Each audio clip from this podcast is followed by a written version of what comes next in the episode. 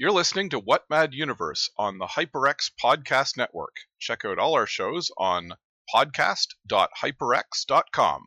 Content warning racism, whitewashing, and crackpot conspiracy theories.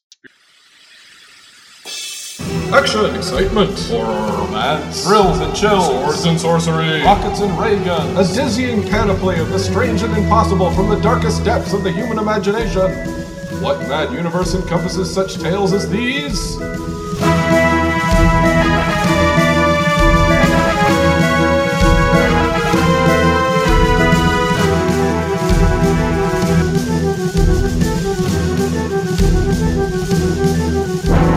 Join us as we bear witness to the sweeping sprawl of all the history that never was and all the futures that could yet be.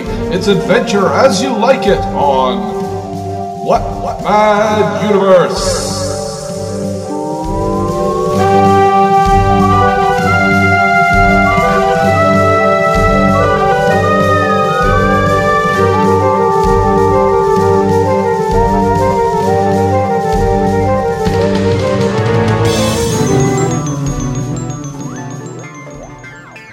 As I was saying, the old Egyptians came from Mexico. The more intelligent emigrated to the banks of the Nile for political reasons that do not concern you. And there, in prehistoric times, they attained to a civilization far superior to that of 19th century Europe. They discovered many things and improved on many inventions, and amongst other things, they perfected the art of instantaneous transmission from one locality to another. This, I may tell you, is, like all important discoveries, a very simple thing, being based upon the calmness of nature's laws. I near as possible interrupted her to explain the constituents of Plummer's pill as a case in point, but I didn't. She might not have seen the connection, and nothing is gained by giving away trade secrets. She went on. Briefly, it rests upon the same principle as electricity. That is to say, that given the medium, there is no reason why energy should be located in any special point of that medium. It is, in fine, stationary by chance rather than by design. You follow that? Oh, perfectly, I said. I didn't, but that was no affair of hers. Therefore, she continued, the question resolved itself into the discovery of that universal medium, which, after experiments which I need not relate, was found to be nitrogen, a substance that pervades all space. Though for some reason your scientists have till recently insisted that space, the ether as they call it, must be a vacuum. Exactly what I was about to say, I remarked, thinking that if I humored her, she would be done the sooner. To Venus in Five Seconds, being an account of the strange disappearance of Thomas Plummer, Pillmaker, 1897, by Fred T. Jane. Hello, welcome to What Mad Universe. I am Philip, and with me, as always, is Adam. Hello. And today we're discussing To Venus in Five Seconds by Fred T. Jane, a novel you have not heard of for probably good reason. Yes, and I have been instructed very carefully not to read or learn anything about this novel, so I am going in completely blind. So we'll be back after a brief break. Coming soon from HyperX. The Cloud Alpha Wireless gets up to 300 hours of battery life, so you'll spend less time charging your headset and more time charging into the action. Hear audio cues with pinpoint precision thanks to the dual chamber drivers enhanced by premium DTS Headphone X spatial audio. Up to 300 hours of battery, two chambers, zero wires. The Cloud Alpha Wireless. Available soon at HyperX.com, HP.com, Amazon, Best Buy, Micro Center, and more fine retailers. Uh, so this is a uh, very weird, uh, very short book, and uh, you might ask why we're doing an episode on it, and uh, it's because I felt like it. Phil, Um, why are we doing an episode on this? yes, I was asked by Phil very specifically not to read or learn anything about this book, so I am going in completely blind. Um, I'm letting him cover this.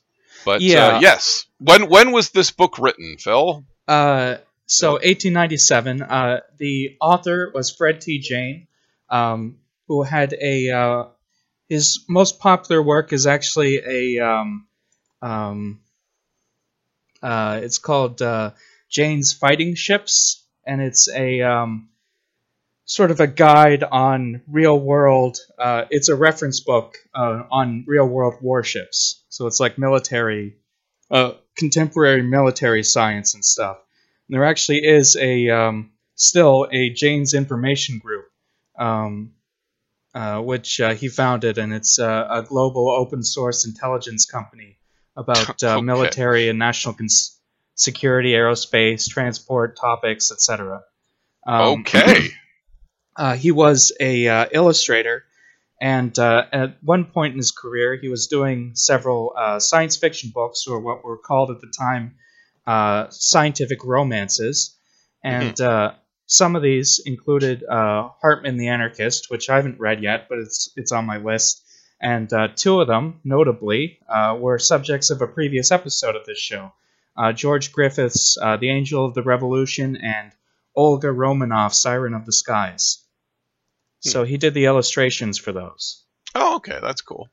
Um, and uh, having done some, uh, having done the illustrations for a bunch of scientific uh, or uh, sci-fi books, he decided to just make fun of the genre and do a, a parody.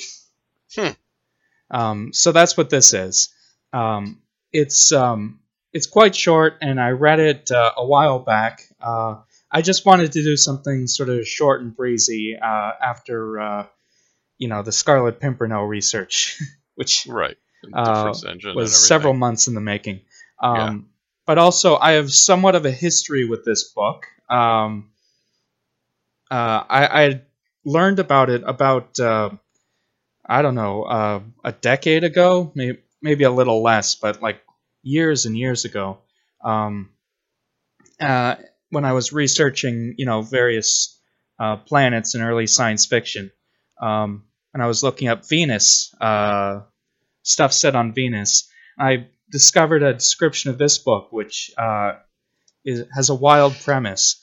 And I uh, I went searching for if it was online or if I could buy it somewhere, and I came across one vendor which was uh, seeming to sell it, and uh, uh, it was uh, sort of like a, a tiny, mm, you know, nothing publisher. Uh, I have I've actually gotten a lot of um, sort of public domain books this way that haven't been transcribed onto the internet. Uh, people just sort of photocopy books from libraries and um, put them out in book Hmm. form, and it's it's a way to get access to some of these. And so that's what I thought this was, but I didn't read closely enough in the description because I just assumed, you know, why would you sell a book that's not actually the book? Anyway, uh, it was a printed out collection of Wikipedia entries, which apparently is a thing. Um, it's a common scam. Uh, I did get my money back, but uh, I was disappointed in the book not being available. Um, yeah, so it's like the the first article was on to Venus in five seconds, and then all the articles that get linked in that Wikipedia article were had their own articles in the book. So there was one on pyramids and one on Venus, and you know, like just less than useless because Wikipedia at least updates, and Hmm. this was just you know right. Okay. just like pointless. It's a scam. Uh, I got scammed. Uh, like I said, I got my money back, but um, uh, so I just years thinking that this was like a white whale I'd never be able to read. But I checked a couple months ago uh, on a whim, and somebody had put it online, so that's good. Oh, good. Um, so uh, onto the book proper. Um, yeah, like I said, it's a comedy. It's it's a very um, uh, scathing parody of the genre. Actually, it parodies. It, it feels like a parody of like John Carter and you know like Barsoom stuff in in some ways, but it predates that by by several Right. years. Right. Um, the uh, the main character is uh, Thomas Plummer. um, sorry, just who- to go back. Sorry, you you but you mentioned that John Carter was kind of responding to some of the pulp of the time, right? That it was kind of a yeah, on that, yeah. So, such so as uh, what was um, it, Voyage to Mars or whatever it was called. Yeah, um, this probably isn't a parody of Voyage to Mars, but I can see maybe some uh, um, Gulliver of Mars in there. Um, Okay. Gulliver Jones, His Vacation by I forget the author offhand, but yeah. Um, so yeah, I mean this was a thing. Um, obvi- obviously, um, John Carter didn't invent a lot of these tropes; it just sort of codified them and turned them into something that uh, really captured a lot of people's imaginations. Hmm. Um, so this is parodying stuff that John Carter would later, you know, do really well, basically. Right. Um, so the main character in this whole book is narrated by uh, Thomas Plummer, who is a complete idiot. He's just a rich, uh, upper class British fail son. Um, his father uh, runs a company that uh, sells the Plummer's pill, which um, it's quite clear is just a, um, a useless, uh, sold as a cure-all, but um, um, it, it's pretty clear that there's nothing actually in it. Um, though the, his father is very uh, insistent that it actually does work. Um, it's called the Plummer's pill. yeah, just referred to as the pill in the book, which is uh, it's not a birth control pill. It just uh, um, it's just like a cure all. Like it'll supposedly cure all your diseases or whatever. Um, And uh, uh, Plummer's uh, Thomas Plummer's father uh, decides that uh, it would really help out the sales of the pill if there was a doctor in the family. Uh, so he gets his son to uh, he wants his son to sign up for medical school and start training. Uh, and he says, um, and the, uh, Thomas is uh, not interested in doing this at first, but when his father said, uh, "Nonsense! I I believe in genetics and I'm smart, so you must be smart too." Um, Hmm. And uh, if you fail, that's probably just because the other doctors are uh, uh, jealous because of the pill, just sort of jealous for professional reasons. And so this gives Thomas sort of an out in case he fails, which he probably will because uh, whatever his other faults, he knows he's stupid. um, so uh, he decides to sign up, and um, a- as he's going, he's he's not good at it. He faints at the sight of blood. He, he he's just terrible at it. Um, but he meets a uh, a female doctor in training named Zumina, um, who has um, dark skin and is kind of attractive. He's sort of wishy washy on whether he actually finds her attractive, but uh, um, he interprets her uh, as hitting on him, and they go back to her place, and uh, it turns out that it was an, an abduction. Um, they go into a chamber, and uh, she transports them to Venus. And In five spent- seconds, I'm assuming. Yep, yep.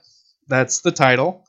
Um, and uh, uh, he spends uh, a good portion of the book just assuming he's um, um, either that she's crazy or once he starts seeing sights that he's uh, gone insane and just sort of casually, you know, like um, uh, talks to aliens and stuff, just thinking they're hallucinations and just sort of tries to go with it Hmm. um, until eventually realizing that it's that it's real. Um, right. Which is a, a funny way of because he's the narrator, so like you, you know. Right. Um, Oh, that's that sounds like yeah, the kind of joke I'd hear in a late Victorian story. Like, I tried, I decided to indulge my madness, and yeah, exactly. yeah, right. Yeah. Um, so we learn what Zumina is. She's from a race of, uh, well, she's, uh, okay, so there's backstory here. The ancient Egyptians are actually from Mexico.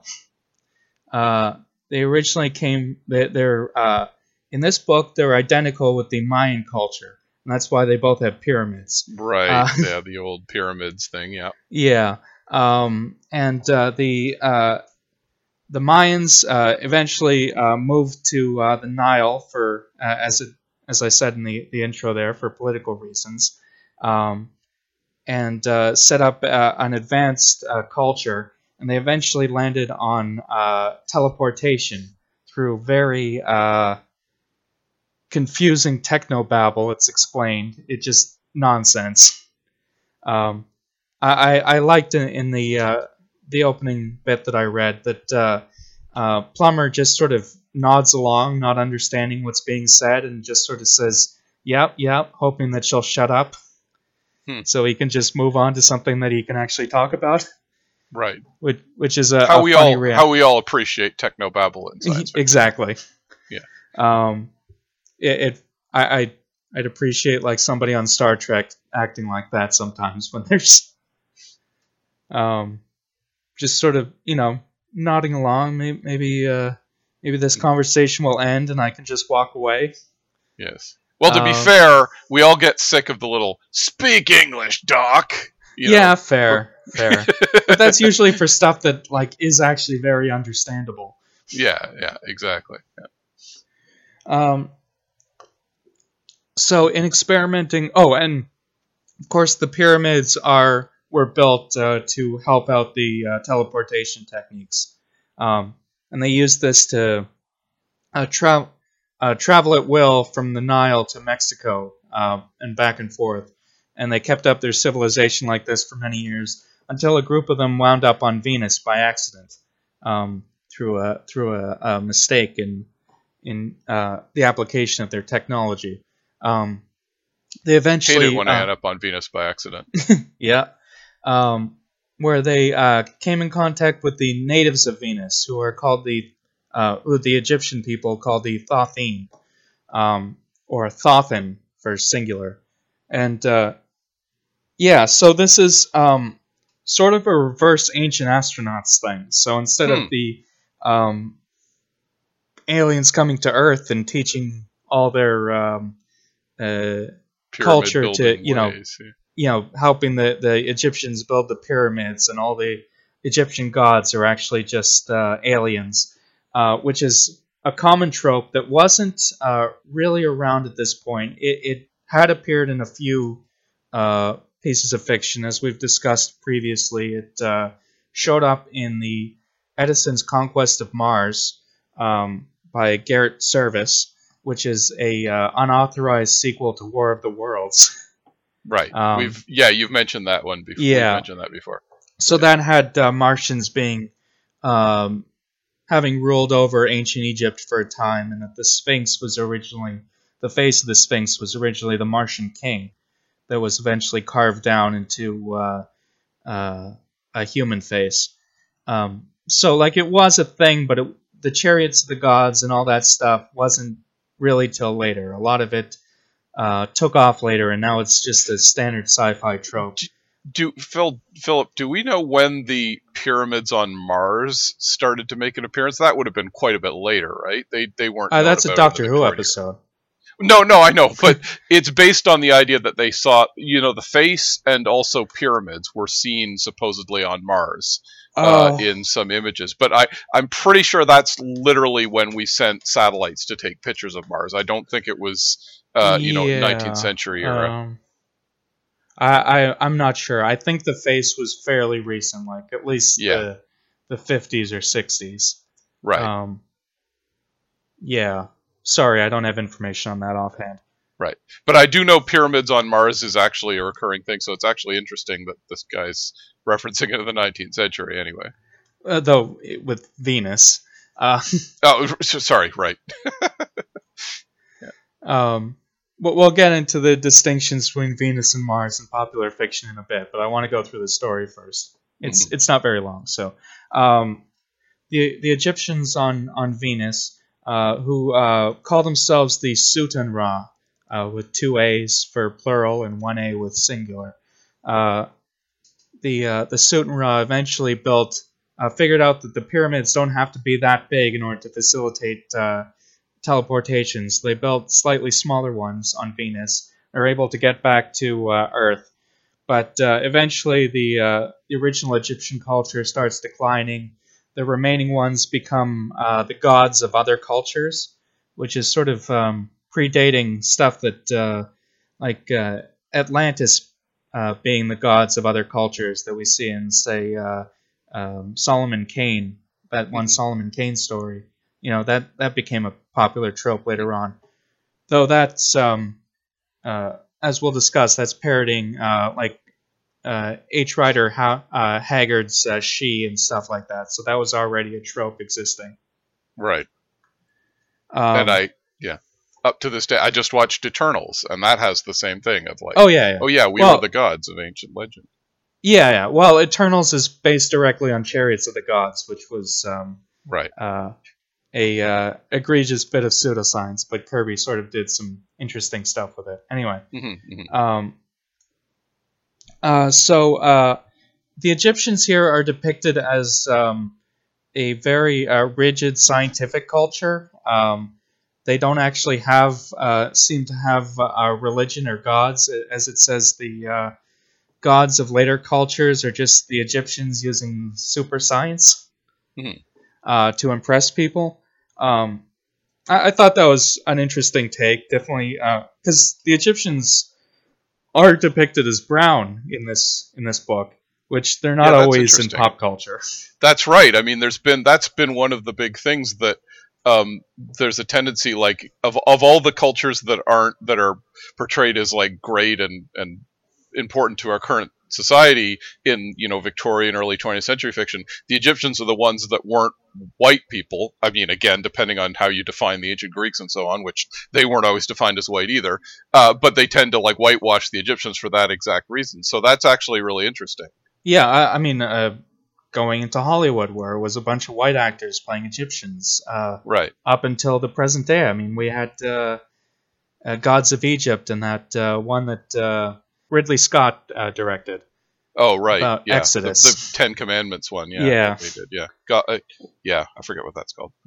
But yeah, a bunch of bunch of white people as Egyptians. It's it's uh, it hasn't stopped in pop culture, and it's it's not true.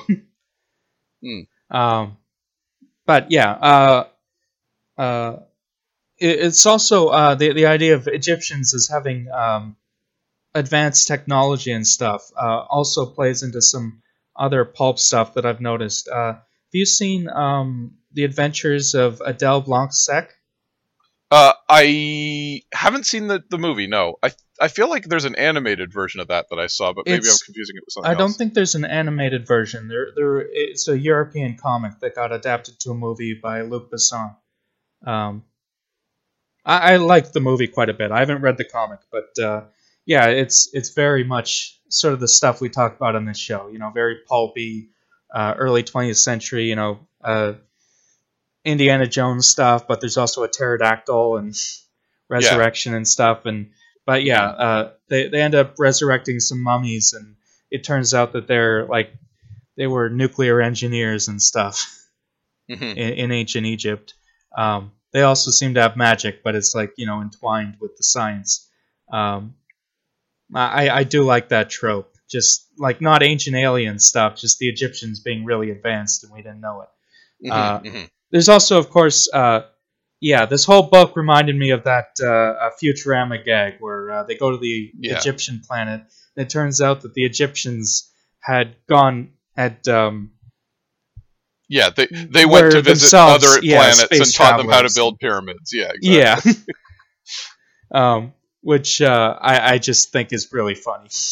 We'll be right back after a word from our sponsors. Superhero stuff you should know. Go deeper than you've gone before into your favorite comic book films, storylines, and characters. Superhero stuff you should know. part of the HyperX Podcast Network. Us. We're the Spirit Hunters, and we're a show that treats Hunter Hunter and Yu Hakusho's author as the center of the universe. Some weeks we do linguistic analysis. The Chinese meaning of this character is to smelt or refine, but so the changed meaning in Japanese it means to temper. Other times we get absolutely smashed. So we take one shot every time. Yusuke uses the ray gun. One hour later. This is the least coherent episode. Oh, Sarah, you I think your apartment is haunted. Check us out at the HyperX Podcast Network. Coming soon from HyperX. The Cloud Alpha Wireless gets up to 300 hours of battery life, so you'll spend less time charging your headset and more time charging into the action. Hear audio cues with pinpoint precision thanks to the dual chamber drivers enhanced by premium DTS Headphone X spatial audio. Up to 300 hours of battery, two chambers, zero wires. The Cloud Alpha Wireless. Available soon at HyperX.com, HP.com, Amazon, Best Buy, Micro Center, and more fine retailers.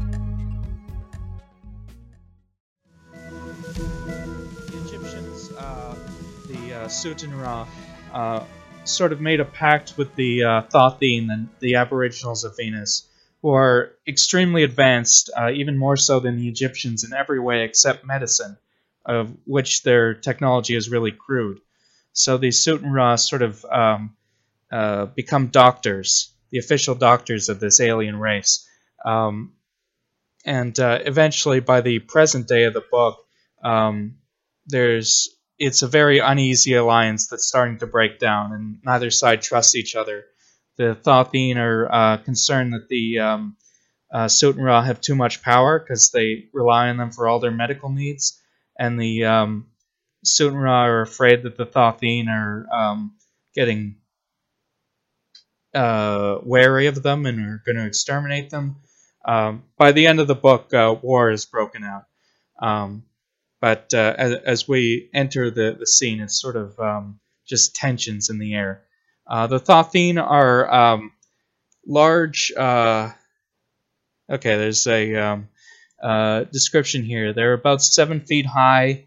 Uh, they're sort of in, insect-like. They have uh, shining scales upon its side with great folded gossamer wings, uh, with antenna and a hairy, flexible trunk capable of mo- almost endless extension set on top of its head, with horned eyes capable of expression, with a mouth capable of speech.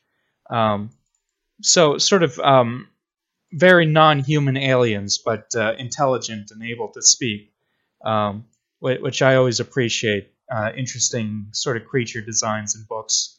Mm. And they do uh, and sound a bit a bit like uh, the Tharks in that they're you know just bit hu- bigger than humans, basically. Yeah, but these are like quadrupeds, and they have one arm extended from their foreheads. Hmm. That looks like an elephant's trunk, but it's like a flexible uh, uh, antenna. Anyway, uh, and they can they can fly as well. They have uh, wings that are shown a few times to be able to fly. Uh, so it seems that the uh, the Sutenra have been um, uh, going to Earth back and forth for, for quite a while, both to um, uh, improve their own medical abilities, um, because their, their entire culture at this point is focused on medicine and being able to, you know, do surgeries and uh, treat these uh, creatures.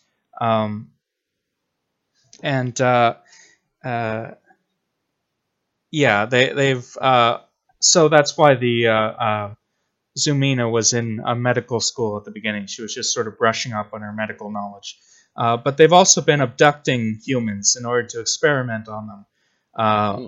both just to improve, again, to keep up their medical knowledge, but also because they want to uh, uh, get over their main handicap, which is uh, on Venus. Uh, in this book, it's apparently so bright that it'll it'll drive a human being mad if they go outside in the sun during the day. So they have to wear dark glasses all the time, and this is uh, a weakness which sets them apart from the Thotheen that they're concerned about. So they're trying to experiment on on uh, abducted humans in order to improve their eyesight so they can withstand the Venusian sun. Hmm. Uh, uh, now that's but that now so that's kind of interesting that again we have alien abduction uh, yep. decades before you generally see that done. Um, I guess they do it via tele, you know, teleporting people, but still, like that's uh, that's interesting. Yeah. Uh, well, I mean, to get into alien abduction stuff, that that's sort of it's not uh, originally associated with aliens, but similar phenomena are described with like fairies and stuff. Like it depends on the culture, um, and it all seems to be about uh, sleep paralysis. Um, yeah, but fairies don't quote abduct people usually. Yeah, they do. do. They? They... That's changelings. Uh, oh, I guess that's true. But that's them. But you don't usually get adults going, "Yes, I was abducted to a I fairy mean, realm." There's a lot right? of fairy tales with that, where you go into a fairy land and eat the food and you, get stuck you, there you, well, it's see. I think the distinction there is that people go, they wander off into the woods and find the fairyland or something, as opposed to they came in and grabbed me and pulled me into fairyland. You know what I mean? Like I, yeah, I, I know that sleep, the sleep paralysis thing has been a thing for a while, and that's where like succubi came from, for instance. But mm-hmm. I just, I, I feel like there is a distinction with the mod, uh, the modern you know mythos around around alien abductions and so on. Yeah, but also yeah. I just, mean, it's also pop culture feeding into it, and um, right. expanding on on tropes and um, yeah, it's a back and forth cycle with with the pop culture stuff. Uh, this is getting way off field, but uh, No. Uh, say the the original, um, the really popular original alien abduction story that sort of introduced the Greys to the collective imagination um, was uh, Barney and Betty Hill from the 50s, I believe, maybe late 40s, and uh, their uh, abduction story changed a few times through uh, different psychiatric sessions with hypnosis, and uh, the description of the aliens changed from uh, beings that were wearing uh, suits and had big noses like Jimmy Durante, and eventually changed to the more uh, to something more resembling the the modern Greys, and the uh, something that aired in between them between those two sessions on te- on television was an episode of The Outer Limits, which had aliens that looked somewhat like the later description they gave. Hmm. Yeah. so yeah. it's theorized that they, they saw the Outer Limits episode, and that influenced how they uh, Right. viewed their uh, supposed abductors. Yeah, yeah, that's that's a thing. Well, this is actually something I I've got sort of earmarked for a future episode too, actually potentially. So Oh, the shaver good mystery, stuff, yes, the shaver yes. mystery stuff. Yeah, Yeah. exactly. But yeah, well, anyway, that's, so, but yeah, this is a that's the that's the delusions of one probably schizophrenic man. So yeah, um, right, anyway, we'll we'll get into that in that episode, but I'm looking forward to that. right, um, yeah, Yeah. Oh, also, uh, the name Thothine uh, interested me. Uh, obviously, it comes from the Egyptian god Thoth. Um, hmm and uh, in this case, it's what the Egyptians called the aliens, not their actual name. But it reminded me of uh, the Thoths being the uh, Martians in uh, A Martian Odyssey. Right. Yeah, that's exactly what. I just thought Yeah. when you when you said they were called the Thothine. Yeah, Yeah, and that's also a case of, uh, well, that's more of an ancient aliens thing where uh, they came to Earth and inspired ancient Egyptians. So that's more the traditional take. Mhm. Um, again, this is sort of a, a reversal. Um, it, it does seem in some ways like a parody of something that didn't quite exist yet. right. Um, so there's there's other abductees there, including a uh, a parson uh, named uh, um, Parson Winward, and a woman named Phyllis Alson, who was uh, an orphan and uh, was very um, traumatized by this whole abduction experience. Um, and uh, Plummer sort of falls in love with her instantly. She's the love interest, and she doesn't have much of a personality of her own, but that's sort of part of the joke, I suppose. Um, again, this is all narrated by by Plummer, who's uh, very clearly an idiot, um, and he's uh, viewing all these things, and the way he describes them, he's he clearly doesn't really understand what's going on at any point. Um, uh, he, he understands somewhat in retrospect, but even there, he, he just sort of he tunes out while people are speaking frequently. He's very uh, um, very non-observant. Um, Mhm. His descriptions of things are often very incomplete, and normally I'd find that frustrating. But it's it, it speaks to the character in this case, and like I said, it's a it's a parody, and it works in that sense. Right. Yeah. Like he'll describe the Thothine riding on some weird machine, but normally that would annoy me that you don't describe the machine. But in this case, like it, it would be out of character if he did, you know? Right. Well, and there's some non-parodic stuff from this kind of era of sci-fi where they they tend to do that, and it's it's you know it's like fair enough. It's a a hu- uh, it's supposed to be an Earth human not understanding what they're looking at because they're not you know educated enough, and I think I know, but like, I, I usually find it pretty uh, frustrating when that happens. Um, there's I remember one uh, another Martian one I can't remember what it was called, uh, but they none of the animals in the story were actually described. It just says like nothing I've ever seen on Earth, and then Right, leave it at that. That's Yeah. like I have nothing well, to go on. Yeah, no, I mean, yeah, you can describe an you can describe what your eyes see. Obviously, that's what I'm talking about. I mean, I, th- I think there's a, there is there's something to be said for like I didn't get this because I'm just a human, and especially in older sci-fi because the you know the the default was always well I the bold usually you know Englishman or whatever or American will show up and teach these supposedly more you know they're supposedly more sophisticated but I'll still show them you know how to do things the right way which which persists all the way into modern sci-fi to a certain extent Yeah. um and so it's you know it's kind of good to see that in some ways but I maybe I'm extrapolating a lot from it but still Yeah. Um, so uh, anyway, there's I I realize I'm describing the plot in a little too much detail here, so I'll skim over some things. Um, uh, Plummer is under the impression that Zumina is in love with him, which we find out is absolutely not the case. Um, she finds his uh, physique fascinating from a medical standpoint, um, and uh, finds his brain interesting because he's um, so very deluded, and um, um, she just finds him interesting from like a, a medical and psychiatric point of view. Um, and he just interprets this as her being in love with him, and he keeps trying to like let her down gently and stuff, uh, and it's it's pretty funny. um, like I said, I, I like that sort of. It's not quite an unreliable narrator because he's not like lying, but he's he is stupid.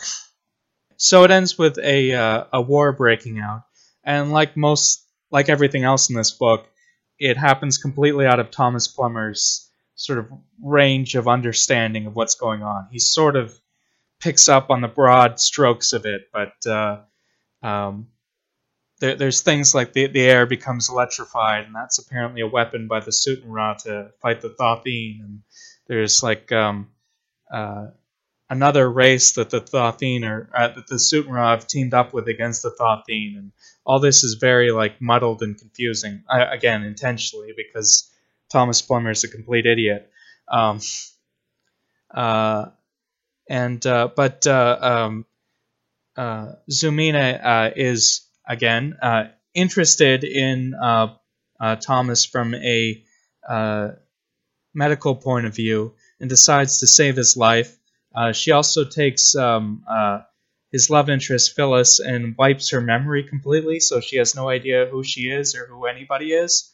Um, this is supposedly in order to uh, make her uh, a blank slate, so her various traumas that she had in life, including the abduction, but not limited to that, uh, wouldn't affect her, and she could live a happy life from that point, um, uh, which is dark.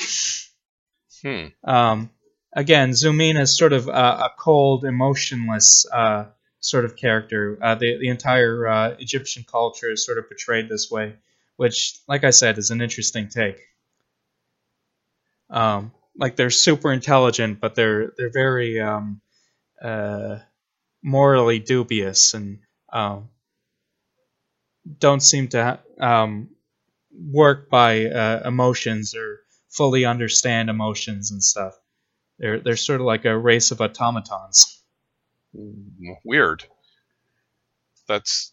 I wonder if that was. That's some. You, uh, you were saying they they portrayed them as you know not white people, but and sometimes that's associated with that, but I yeah, wouldn't say that's here a they're, they're trope. yeah, it's not really a trope to associate Egyptians specifically with that, but it is sort of Yeah. uh, like a more advanced culture sort of thing.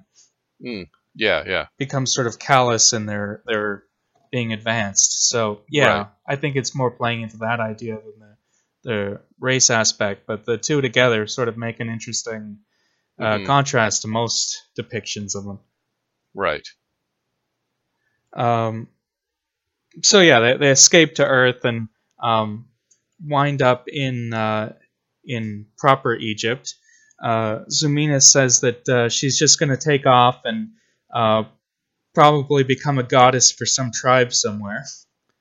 Um, which again is a, a direct reference to uh, uh, um, sorry uh, H. Uh, Rider Haggard's uh, She book, uh, which has a uh, Atlantean become a, a goddess of an African tribe.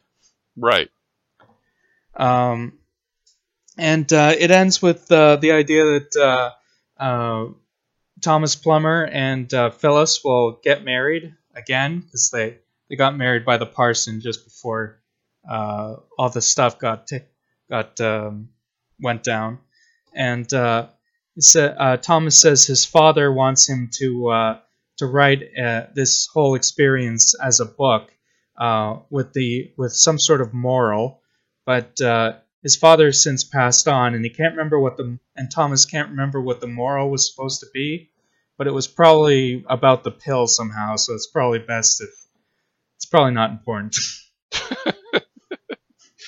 So yeah, there, there's a bunch it's of literally references. the end, no moral. Exactly. Yeah. See, it was supposed to be a moral, but I can't remember. But it probably wasn't that important anyway. yeah, I mean the the book. Um, I found it very funny. I mean, it's it's got some weird racial issues, obviously, because Mayans and Egyptians were very different cultures. Right. Yeah. And, but well, but uh, that's I think that even then that was probably a trope of just Oh, yeah. had pyramids, therefore, and that yeah, was it's clearly a joke. It's none of it's meant to be serious, which right. um, sort of saves some of it. Uh, Well, we talked about we talked about the Blavatskyan thing that was going around at that time too, which is uh, not necessarily Blavatsky herself specifically, but you know, people had the whole thing about like the Atlantis got revived for lost continents, Yeah. mysterious ancient cultures that used to exist, and hey, there's pyramids on both sides of the Atlantic, so maybe there was a culture in between that built pyramids, and you know that kind of thing.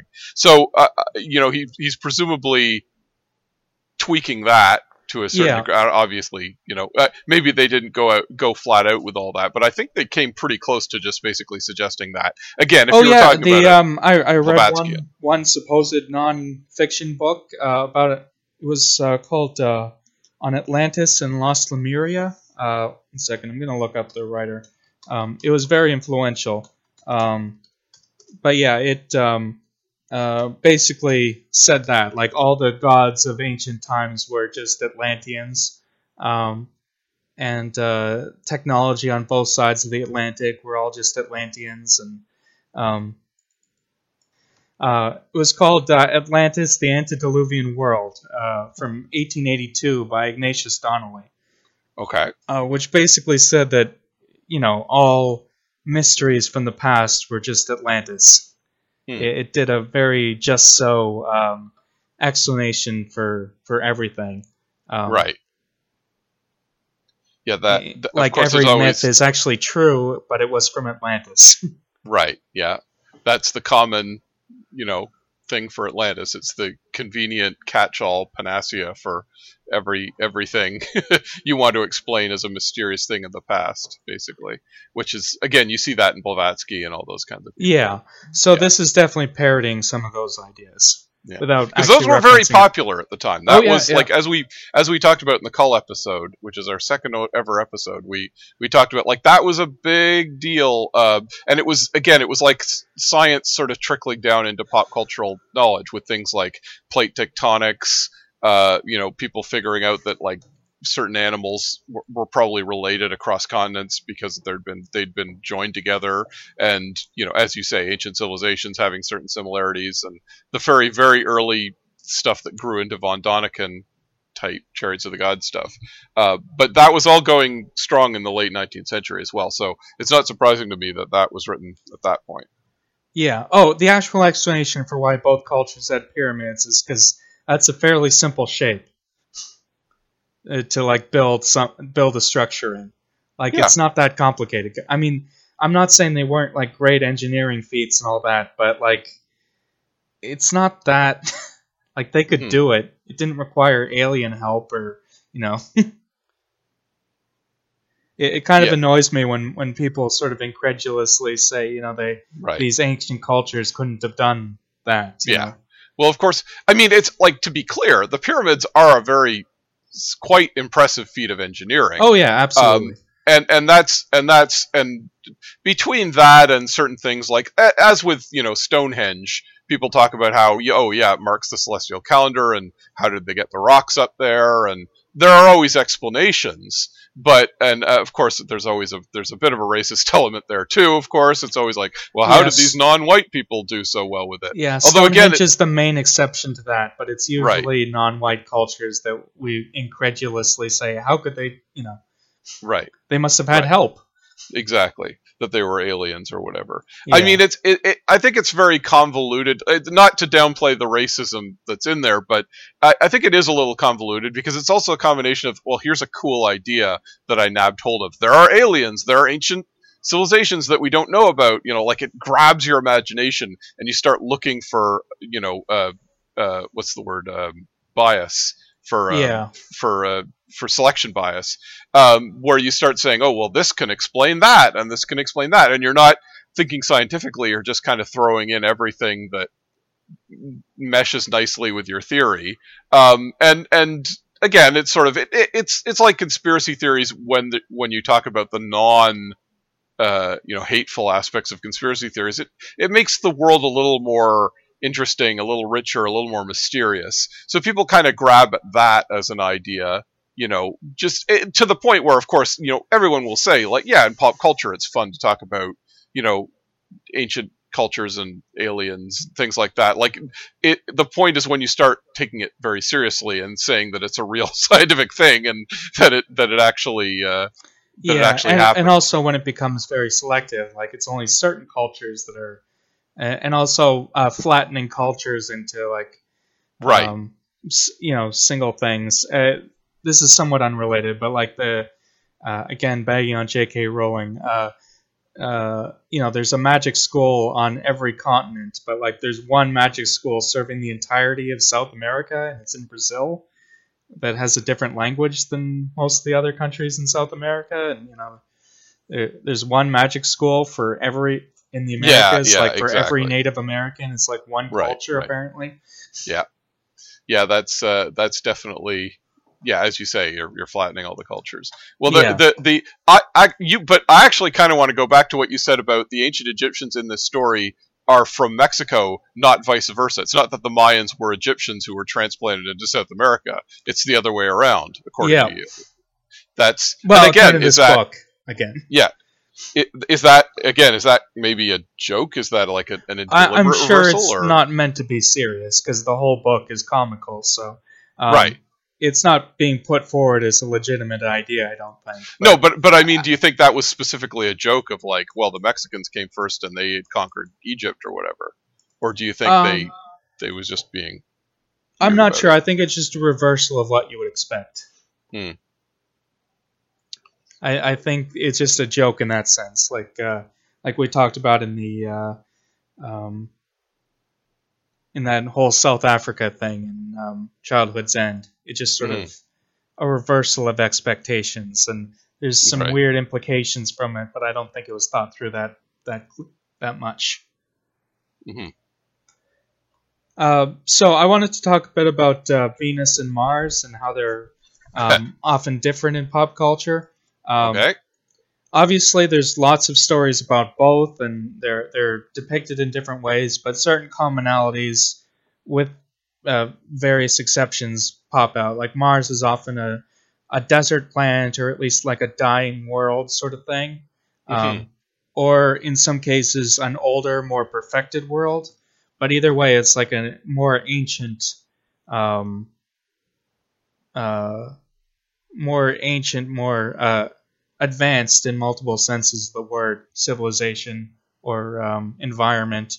Uh, Venus, on the other hand, because it's close to the sun and younger than Earth, is often depicted as wild and savage. Um, sometimes there's advanced uh, civilizations on it, but uh, the, the environment is is depicted as uh, often uh, swamp-like or jungle-like. Uh, there's frequently like dinosaurs, you know, ferns, like it's a um, Right. A Jurassic type uh, situation.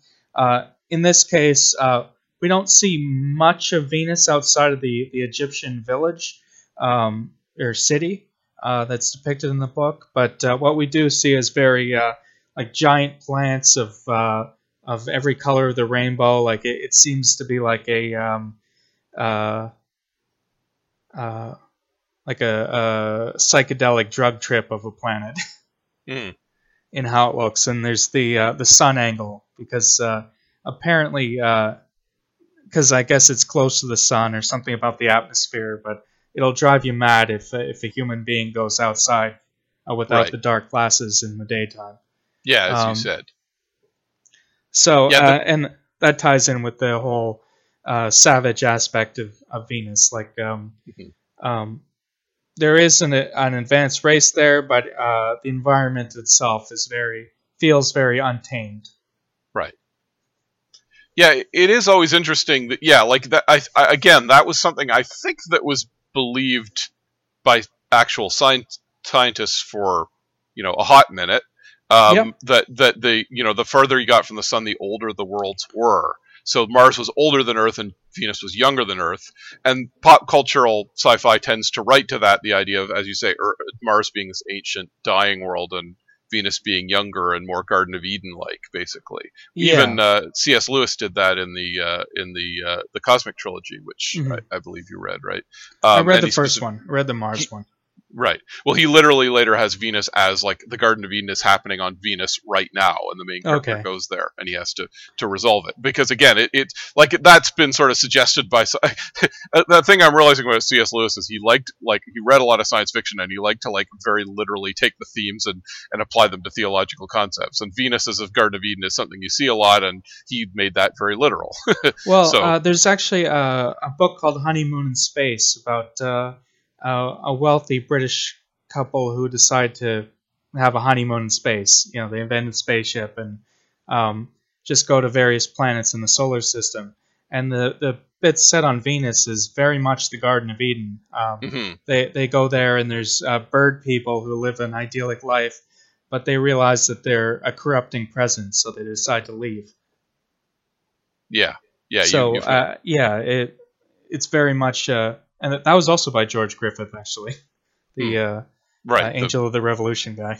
oh, yeah. Okay. Yep. Um, so yeah, yeah, it's it's interesting how these um, because there, there are exceptions. Like uh, I've talked about Journey to Mars, and that version of Mars is very much. Uh, um, it's not a dying world; it's like a perfected world. It's been around longer, so everything's like uh, evolved for like like not literally in the you know Darwin sense, but like uh, Right. the the horses have been bred to perfection and that sort of thing. hmm Um, but otherwise, it's very Earth-like, uh, including oceans and you know green swards and stuff, and uh, very much unlike most other depictions of Mars. But generally, Mars falls into um, certain um, a certain framework that uh, um, allows various stories to sort of fit in, slot into each other. Right. Yeah. Uh, and Venus is uh, Venus is not as explored as Mars in in the uh, pop cultural early you know Victorian and early 20th century. It's it's not as popular as Mars, but those depictions of it also generally fall into these categories. Right. Like, uh, as a swamp jungle planet or untamed or possibly a, a innocent Garden of Eden type situation. Yeah, I, I, as we've said, um, like Mars sort of probably captured people's uh, um, imaginations in some ways because, first of all, people were a little more sure about it, and second of all, uh, again, remember this is uh, the famous uh, Schiaparelli uh, Marsh drawing of the Martian canals would have been just a little bit before this book came out as well. I think that I think the I think the obsession with Mars was.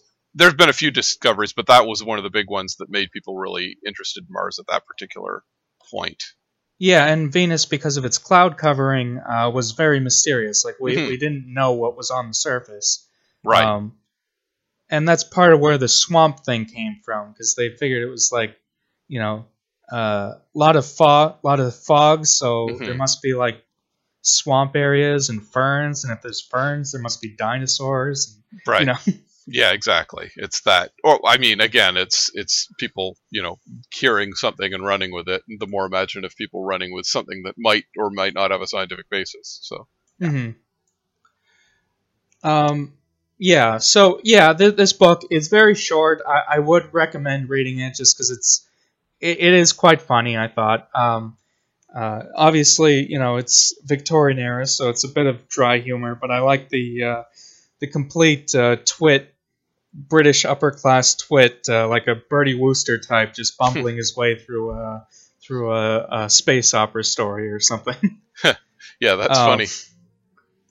Um, and and uh, I, I like a lot of the asides and a lot of the, the concepts in it are fun. Um, very dated, but in a way that I find charming. So, and it's like I like I've said many times, this is like a hundred pages long. It you can just read it online in like an afternoon if you feel like it. but you know you you can't be on Mars all the time. You have to sometimes check out some of the lesser planets. Yeah, yeah. I always like it when people go to like Saturn and walk around or whatever. Yeah, just because it's another planet. Hey.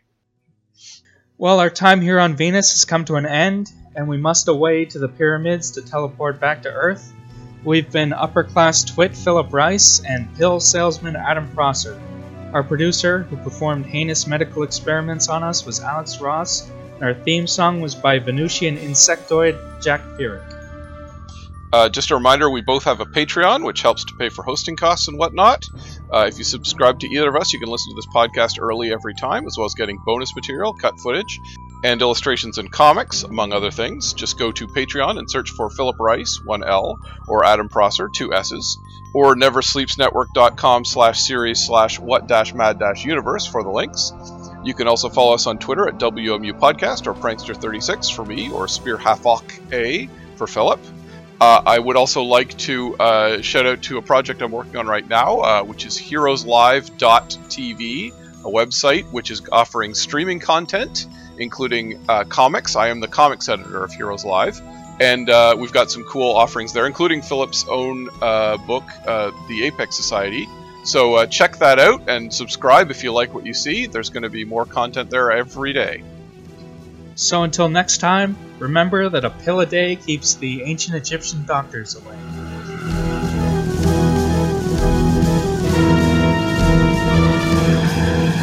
Yeah.